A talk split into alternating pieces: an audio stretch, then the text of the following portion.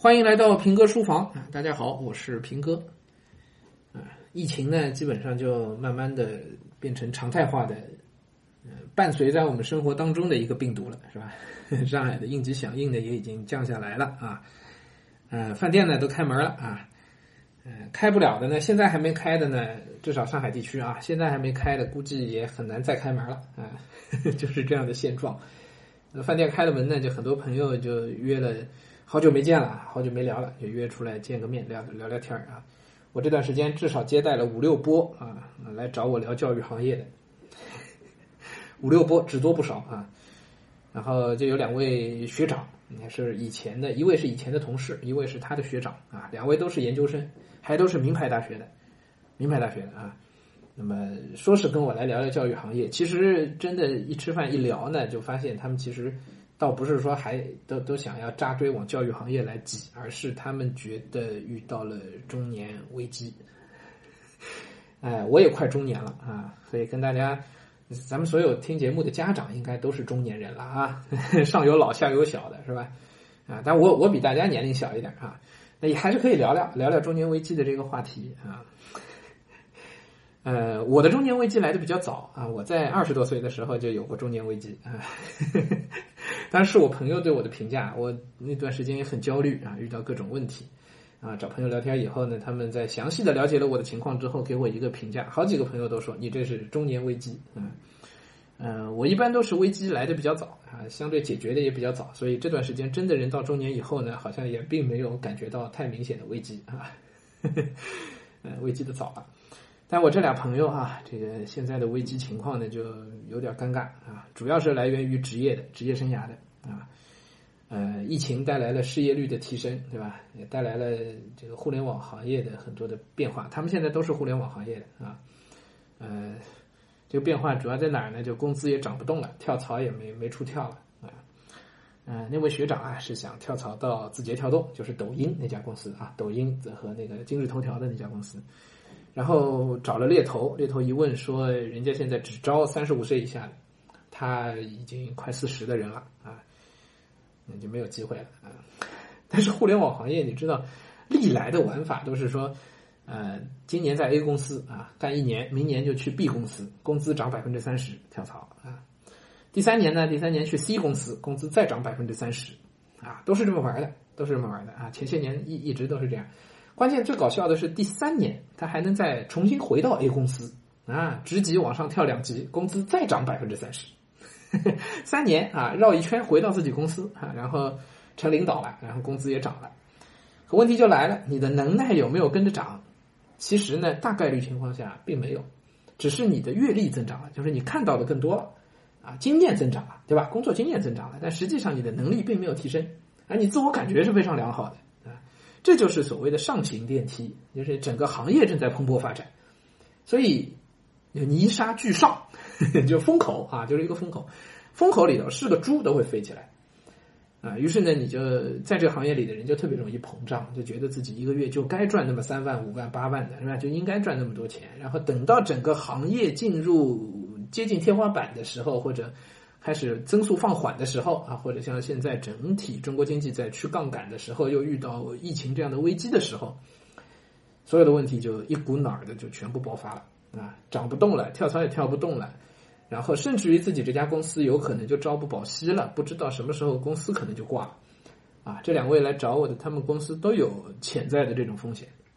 公司的业务增长非常缓慢，然后融资可能就跟不上了，于是公司就可能裁人了，是吧？啊，就很困难，很困难。然后之前在特别热门的互联网金融行业的，然后再加以管制，这行业就也不知道自己这公司何去何从了，对吧？啊，就中年危机就开始了，职业职业的这个安全感就没有了，啊，很感慨啊。然后来找我聊，嗯，呃，我呢倒确实没有太多的这种这个职业方面的这种这种危机。一方面我也比较心平啊，反正一直以来呢错过的也不止一个一千万了，是吧？啊，死猪不怕开水烫啊！我 对赚大钱这个事儿，我就就没有那个欲望了，就没有那个欲念了啊！所以悲苦生于欲望啊！你一旦没有那个欲望了呢，你就不悲苦了。所以我对赚钱这个事儿呢，就没有什么感觉了啊，教育行业一直是这个收入的相对是比较惨的一个行当啊，所以我我我当时觉得还挺稳定，还挺好啊，疫情也没有带来太大的影响啊，所以我就我只能宽慰宽慰他们呗，是吧？只能跟他们聊聊这些个那些个，呃，但一边聊啊，一边我自己就有一个体会啊，因为又跟自己的本行就跟教育行业就就沾上边了啊，呃。孩子总是要踏上社会的，总是要去找工作的，对吧？有些比较功利一些的看法，相对功利一些的看法呢，认为我们在现在给孩子的教育呢，其实也是在为他的未来做打算、做投资、做准备，对不对？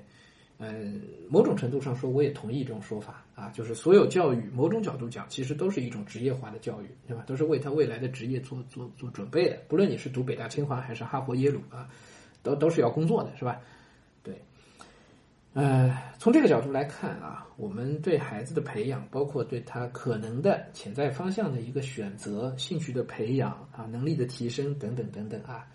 其实可以从这一类的职业不安全感这一类的中年危机当中是可以得到一些教训、得到一些经验的。就是在现在的环境下，哪些行当、哪些行业是没有中年危机的，是没有这种职业的不安全感的，是没有的。哪些？其实是跟我们日常生活比较贴近的，然后呢，这个能力呢，就是你这个职业所要求你具备的能力呢，又是具有不太可替代性的。换句话说，就是越专业的人，在这种情况下是越不可被取代，也就是你越安全的。啊，简单来讲，比如说老师，相对就是比较安全的，对吧？因为这毕竟还是个技术活啊，怎么教学生，跟你懂不懂这是一方面，那关键还是怎么教法。对吧？这教学的方法，包括这个跟孩子们对孩子们心态的这个把握，这毕竟还是一个相对专业的一个领域啊啊，比如说医生啊，这也是有专业能力的，对吧？那先能够形成一个明显的专业壁垒啊。那么这样的职业呢，它现在都是比较安全的，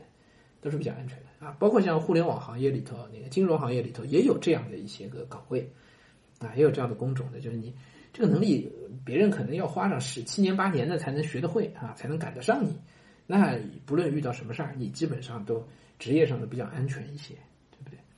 啊，那么，所以我我自己一边在跟他们聊，我一边心里琢磨的地方呢，就是对孩子的培养啊，也是我们真的是不能急功近利啊，你不能说现在哪个行业好，我们就扎头，就一头就扎进这个行业，我哪怕没有这个能力，我也先往这行业靠拢，对吧？啊，当然就有很多很多人就是因为觉得金融行业能赚钱，互联网行业特别好，于是呢，这个。呃，并没有这个行业所需要的那些核心能力，只是一个很周边的能力的人呢，也都进入这个行业了，对吧？进去赚了几年的高工资，然后呢，一旦发生问题啊，一旦整个经济进入到相对平缓增长的时期，你这个红利吃不着了，就是你你在上行电梯里，但是电梯停了啊，这个苦日子可能就来了，对不对？啊，虽然说上行电梯确实挺重要的，但是我们在孩子培养、孩子教育的这个事情上啊，我们是不能只看那个上行电梯的，因为其实你根本把不准那个脉，对不对？就疫情来临之前，没有人想得到世界经济，呃，会会有这样的一个一个衰退，对吧？啊，中国历史上从来没有过，有有经济数据记载以来，从来没有过一个季度跌掉跌掉六点八，GDP 跌掉六点八，从来不可能不可想象的一件事情，但就在我们眼前就这样发生了，对吧？这是你预测不到的，就你除非你开天眼、上帝视角，你你否则预测不到的事情啊。那么怎么抗风险啊？怎么能够相对的稳定一些，能够不要那么焦虑呢？嗯，那个凭猜哪个行业好啊？凭你看趋势，其实都看不准，对吧？这种时候只有回归到本源，回归到最初始的东西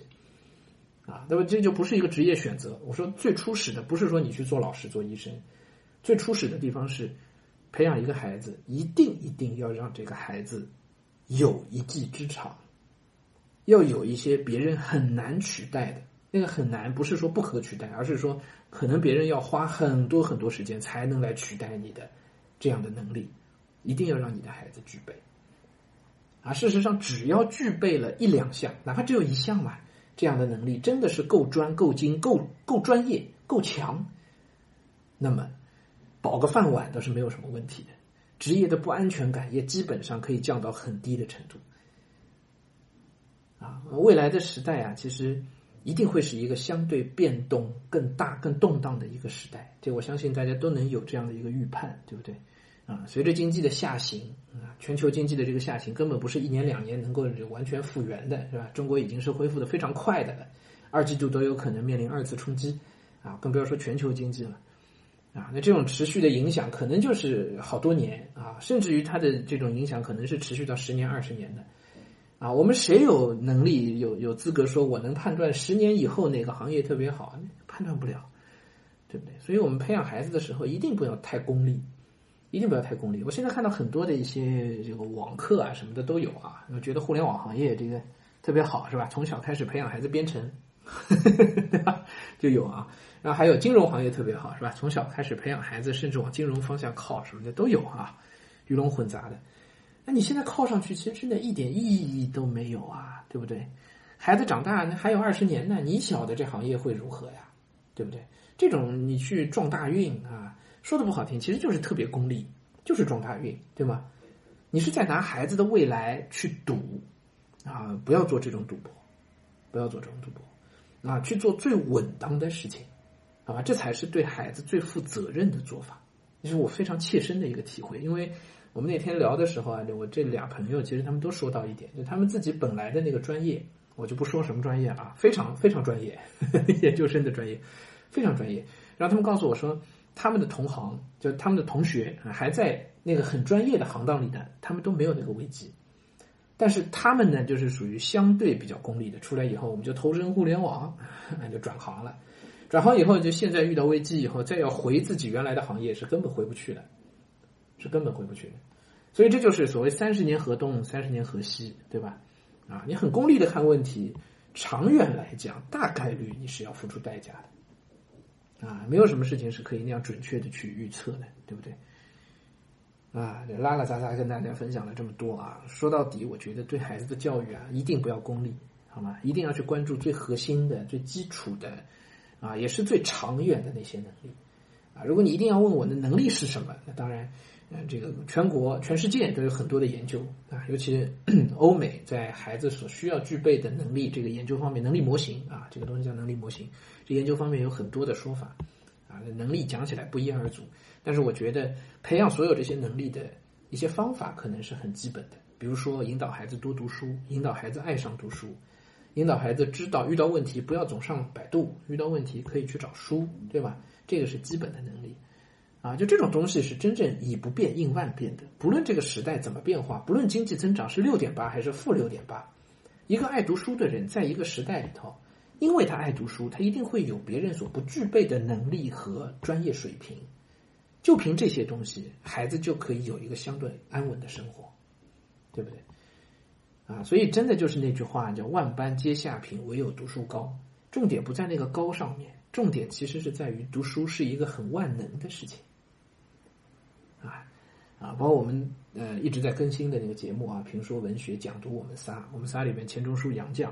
怎样在那样的乱世当中啊？你想想，对吧？他们完整经历了这个五十年代、六十年代、七十年代所有的混乱、所有的动荡，但在这样的乱世当中，他们是凭借什么东西可以一直安稳的，相至少相对安稳的，没有受太大动荡的守住这一个小家庭？凭的是什么？其实就是两样，第一就是他们的学识，学识就是靠读书来的；第二是他们的那种低欲望，就是与世无争。而这种与世无争的态度从哪里来的？说白了，也是从读书里面来的，是从对历史的了解、对学问的掌握，是从这些东西里面来的。啊，呃，我们听节目的各位家长，大家的孩子未来会面临的、会面对的这个世界、这个时代。甚至这个国家可能就跟我们这一代人会面临的这个时代、这个国家是完全不同的。人口的构成、经济发展的速度、规模、水平、科技的进步的程度等等，都都是应该是完全不同的一个时代。所以不要用我们既有的经验去去面对这些东西，好吗？啊，我觉得应该用人类历史上、中国历史上的那些经验去面对这些东西。啊，几千年的中国历史告诉我们，千错。万错，读书不错。好，我们今天就先聊到这儿啊。当然，以上都是我一家之言啊，也欢迎有不同意见跟我们有更多的交流。嗯，可以发在评论当中。好，谢谢大家，我们下回再接着聊。